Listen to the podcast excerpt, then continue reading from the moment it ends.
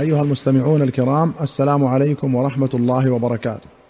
كتاب اللباس والزينة أخرج ابن أبي شيبة وأحمد وابن ماجة والنسائي والحاكم رحمهم الله بسند حسن عن عبد الله بن عمرو رضي الله عنهما قال قال رسول الله صلى الله عليه وسلم: كلوا واشربوا وتصدقوا والبسوا في غير إسراف ولا مخيلة.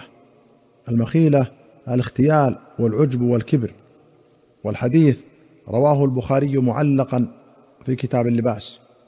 وأخرج أحمد وأبو داود والترمذي والنسائي والطبراني في الكبير والبيهقي في الشعب بسند صحيح عن مالك بن نضلة الجشامي قال أتيت رسول الله صلى الله عليه وسلم وعلي ثوب دون فقال لي ألك مال؟ قلت نعم. قال من أي المال؟ قلت من كل المال قد أعطاني الله من الإبل والبقر والغنم والخيل والرقيق. قال فإذا آتاك الله مالا فليرى أثر نعمة الله عليك وكرامته.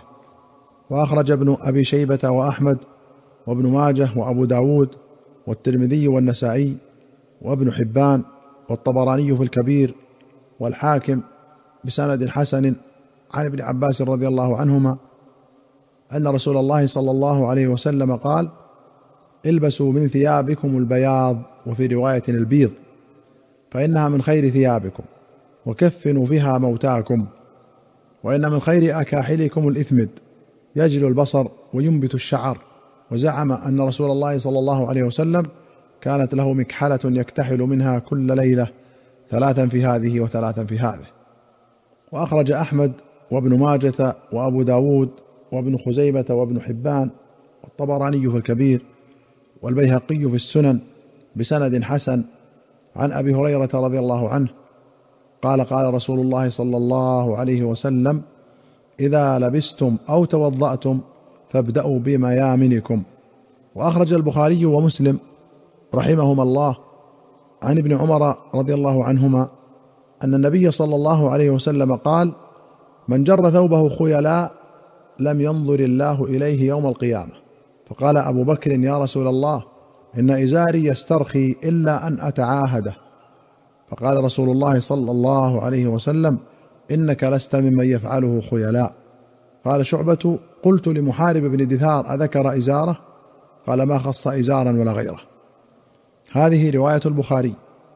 ولمسلم أن ابن عمر رأى رجلا يجر إزاره فقال ممن أنت؟ فانتسب له. فإذا رجل من بني ليث فعرفه ابن عمر فقال سمعت رسول الله صلى الله عليه وسلم بأذني هاتين يقول من جر إزاره لا يريد بذلك إلا المخيلة فإن الله لا ينظر إليه يوم القيامة. الإزار ثوب يستر نصف البدن الأسفل والرداء ثوب يستر النصف الأعلى والقميص ثوب يحيط بالبدن كله والثوب يطلق على كل لباس. من قميص أو إزار أو رداء أو عمامة. وأخرج الشيخان رحمهما الله عن أبي هريرة رضي الله عنه أن رسول الله صلى الله عليه وسلم قال لا ينظر الله يوم القيامة إلى من جر إزاره بطرا. ولمسلم قال محمد بن زياد سمعت أبا هريرة يقول ورأى رجلا يجر إزاره وجعل يضرب الأرض برجله وهو أمير على البحرين. فقال له قال رسول الله صلى الله عليه وسلم إن الله لا ينظر يوم القيامة إلى من جر إزاره بطرا. قال وكان مروان يستخلف أبا هريرة. وفي رواية كان أبو هريرة يستخلف على المدينة فياتي بحزمة الحطب على ظهره فيشق السوق وهو يقول جاء الأمير جاء الأمير. وفي رواية ويقول طرقوا للأمير حتى ينظر الناس إليه. وأخرج البخاري عن أبي هريرة رضي الله عنه وعن عائشة رضي الله عنها أن رسول الله صلى الله عليه وسلم قال ما أسفل من الكعبين من الإزار ففي النار قال ابن حجر في هذه الأحاديث أن إسبال الإزار للخيلاء كبيرة وأما لغير الخيلاء فظاهر الأحاديث تحريمه أيضا لكن استدل بالتقييد بالخيلاء على أن ذم الإسبال المطلق محمول على المقيد فلا يحرم إذا سلم من الخيلاء. قال ابن عبد البر مفهومه أن الجر لغير الخيلاء لا يلحقه الوعيد إلا أن جر القميص وغيره من الثياب مذموم على كل حال. وقال النووي الإسبال تحت الكعبين للخيلاء محرم فإن كان لغيرها فهو مكروه وهكذا نص الشافعي. قال ابن حجر وقد يتجه المنع من جهة الإسراف أو من جهة التشبه بالنساء. فينتهي إلى التحريم أو من جهة كونه مظنة الخيلاء. قال ابن العربي لا يجوز للرجل أن يجاوز بثوبه كعبة ويقول لا أجره خيلاء لأن النهي قد تناوله لفظا. ولا يجوز أن يقول لا أمتثله لأن تلك العلة ليست فيه فإنها دعوى غير مسلمة بل إسباله دليل على تكبره. انتهى ملخصا. وأخرج مسلم رحمه الله عن ابن عمر رضي الله عنهما قال مررت على رسول الله صلى الله عليه وسلم وفي إزار استرخاء. فقال يا عبد الله ارفع إزارك. فرفعته ثم قال زد. فزدت. فما زلت أتحراها بعد. فقال بعض القوم إلى أين؟ قال إلى أنصاف الساقين. وأخرج مالك وأحمد وابن ماجة وأبو داود والنسائي وابن حبان والبيهقي في السنن والبغوي رحمهم الله جميعا بسند حسن عن أبي سعيد رضي الله عنه قال قال رسول الله صلى الله عليه وسلم إزرة المؤمن إلى نصف الساق ولا حرج عليه فيما بينه وبين الكعبين ما كان أسفل من ذلك فهو في النار ومن جر إزاره بطرا لم ينظر الله إليه يوم القيامة قوله إزرة المؤمن بالكسر اسم هيئة أي ائتزاره وكيفية لبسه للإزار. أن يرفعه إلى نصف الساق. والإزار الثوب الذي يحيط بالنصف الأسفل من البدن.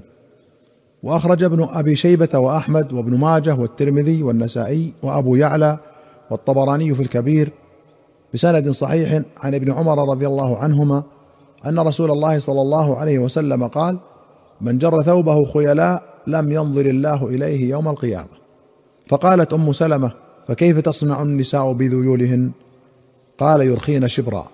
فقالت أم سلمة اذا تنكشف أقدامهن. قال فيرخين ذراعا لا يزدن عليه.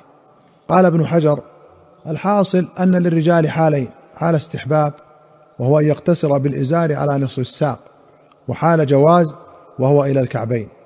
وكذلك للنساء حالان حال استحباب وهو ما يزيد على ما هو جائز للرجال بقدر الشبر وحال جواز بقدر ذراع. قال ويستفاد من هذا التعقب على من قال إن الأحاديث المطلقة في الزجر عن الإسبال مقيدة بالأحاديث الأخرى المصرحة بمن فعله خيلاء فلو كان كذلك لما كان في استفسار أم سلمة معنى بل فهمت الزجر عن الإسبال مطلقا سواء كان عن مخيلة أم لا فسألت عن حكم النساء في ذلك لاحتياجهن إلى الإسبال من أجل ستر العورة. لأن جميع قدمها عورة فبين لها أن حكمهن في ذلك خارج عن حكم الرجال في هذا المعنى فقط. وقد نقل عياض الإجماع على أن منع الإسبال في حق الرجال دون النساء. أيها المستمعون الكرام إلى هنا نأتي إلى نهاية هذه الحلقة. حتى نلقاكم في حلقة قادمة إن شاء الله نستودعكم الله والسلام عليكم ورحمة الله وبركاته.